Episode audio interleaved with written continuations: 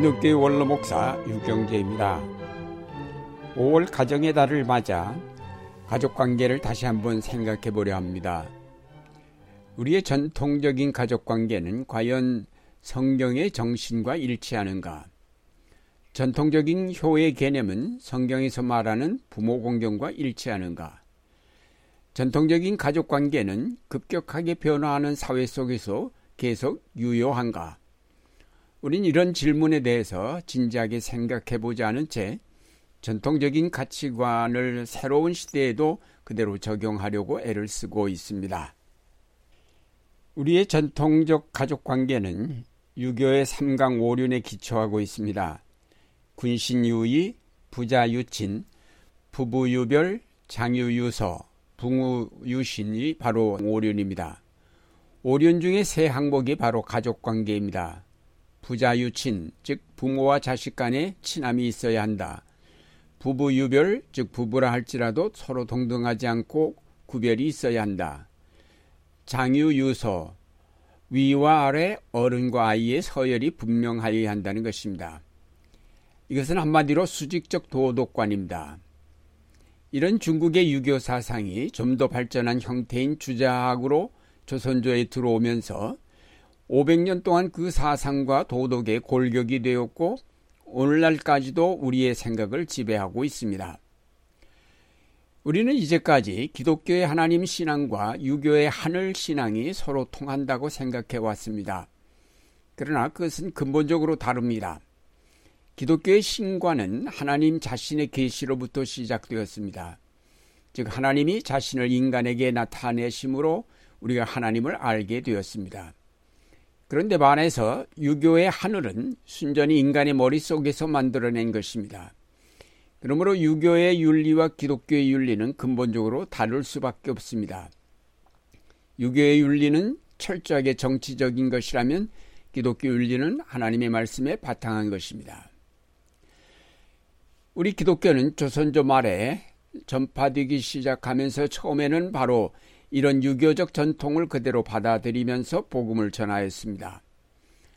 그러나 근본적으로 같을 수 없는 이런 전통을 별 비판 없이 수용함으로 오늘날의 기독교도 복음의 본질을 잃고 유교적 기독교가 되어버렸습니다. 이런 유교적 윤리에 기초하여 이루어진 우리의 전통적 가족 관계란 수직적인 관계입니다. 위로는 조상 숭배를 위한 제사, 그리고 할아버지가 계시면 그가 제일 어른이 되고 그 다음에 아버지 그리고 아들 그리고 할머니 어머니 딸 며느리 순으로 이루어지는 완전히 수직적인 관계입니다. 이런 가족 관계에서는 남자가 언제나 위에 있고 여자의 서열은 남자의 아래에 있습니다. 이런 관계에서 제일의 덕목은 말할 것도 없이 순종이며 효입니다. 아무리 자식이 많이 배웠어도 우더른의 이론이나 무리한 명령에 대해서도 무조건 순종해야 하는 것이 덕이요 효입니다. 여자는 아무리 잘났어도 무조건 남편에게 복종하고 받들어 섬겨야 효부입니다. 이런 구조 속에서는 무조건 아들 낳기를 바랄 수밖에 없습니다. 아들을 낳아야 자기 노후가 보장되며 살아있을 때만이 아니라 죽어서도 존경과 떠받들을 받을 수 있기 때문입니다. 국가는 전혀 노인들을 위한 복지 정책을 세울 필요가 없었고 따라서 전혀 그런 제도나 시설을 만들지 않았습니다.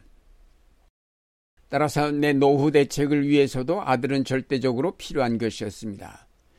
이런 목적으로 효가 강조되었고 이런 유교의 윤리는 조선조 사회를 효과적으로 잘 지탱해 왔던 것이 사실입니다. 그러나 이제 시대가 바뀌었습니다. 효는 가족들이 옛날처럼 함께 모여 살 때 가능하였습니다. 그런데 요즘처럼 핵가족화되어 가는 사회에서는 거의 불가능한 덕목입니다. 주요 산업이 농업일 때는 가족 이동이 별로 없이 한 곳에 모여 살면서 오순도순 살 수 있었습니다. 그러나 급격한 산업사회로 바뀌면서 수없이 이동하며 살 수밖에 없는 시대에는 가족이 함께 모여 살기 힘들기 때문에 과거처럼 부모님을 모시고 효성을 바칠 수 있는 여건이 이루어지지 않습니다. 그뿐 아니라 새로운 세대들의 등장을 통해서 보듯이 이들이 경험하면서 쌓는 가치관은 더 이상 구세대의 유물인 도덕 가치관으로는 통제 불가능한 것입니다. 그래서 지금은 새로운 가치관이 필요한 때입니다. 기독교의 복음이 제시하는 가치가 그 대안입니다. 이 복음의 근거에서 우리의 가족 관계를 새롭게 세워나갈 수 있습니다. 복음이 우리에게 첫 번째로 가르치는 진리는 모든 인간은 평등하다는 사실입니다. 모든 인간은 죄인이라는 점에서 평등하고 믿음으로 다 같이 구원받는다는 사실에서 평등합니다. 우리는 모두 다 같이 믿음으로 구원을 받은 하나님의 자녀들입니다.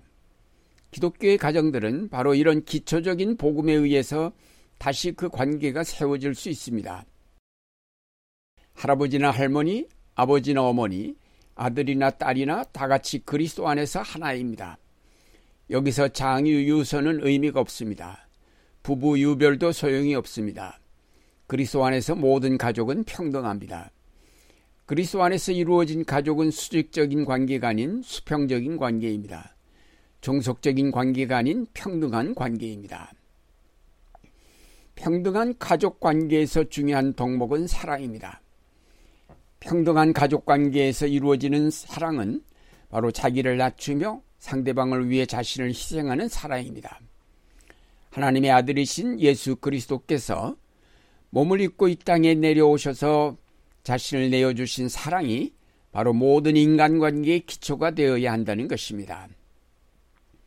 우리가 이룩해야 할 새로운 가족 관계는 모든 가족이 평등하다는 사실을 인정하면서 서로의 인격을 존중하고 자기 희생을 아끼지 않는 사랑을 바탕으로 이룩해야 합니다. 이런 가족 관계는 영원한 것입니다. 유교적인 가족 전통이 정치적이고 유한하며 상대적인 것에 비해 기독교의 그리스도 사랑에 기초한 평등한 가족 관계는 절대적이며 영원한 것입니다. 어느 시대나 통할 수 있는 진리입니다. 에베소서 5장에 나오는 부부관계는 완전히 새로운 해석입니다. 남편과 아내가 서로에게 순종하라고 했습니다. 이것은 수직적인 관계에서는 이루어질 수 없습니다. 서로가 평등한 관계에서 서로를 존경하고 사랑할 때 이루어질 수 있는 것입니다. 부모와 자식의 관계에 있어서도 주 안에서 순종하라고 하였습니다.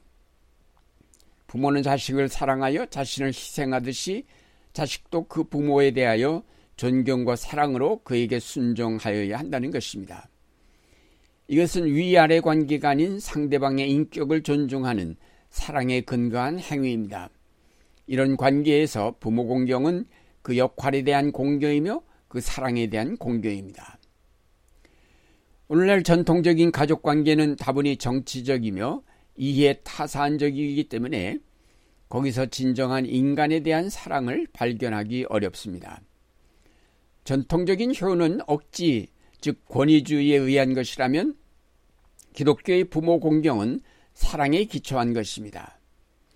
사랑은 억지나 권위에 의해서 나오는 것이 아니라 우리 속에 뜨거운 사랑이 부어질 때 나타나는 것입니다. 다시 말해서 하나님께서 우리 속에 사랑을 부어주실 때 비로소 사랑이 샘솟는 것입니다. 하나님은 독생자를 이 땅에 보내셔서 사랑이 무엇인지를 우리에게 알려주셨고 우리는 그 그리스도를 통해 사랑을 배우게 된 것입니다. 사랑하는 여러분, 우리는 누구나 다 죄인이었으며 그러나 이제 그리스도 안에서 믿음으로 구원을 받은 다 같은 하나님의 자녀입니다. 그러므로 서로 사랑하고 서로 존경하고 서로 대접하며 서로 섬겨야 할 것입니다. 여기서 진정으로 아름다운 가정이 이루어질 것입니다. 이제 여러분의 아빠 되시는 하나님 안에서 평등한 새로운 가족 관계를 이룩하시기 바라며 내 가정만이 아니라 하나님의 가족 공동체를 생각하며 하나님을 공경하고 부모를 공경하며 형제자매를 사랑하고 피조 세계 전체를 사랑함으로 하나님의 나라를 이루어가는 여러분이 되시기를 바랍니다.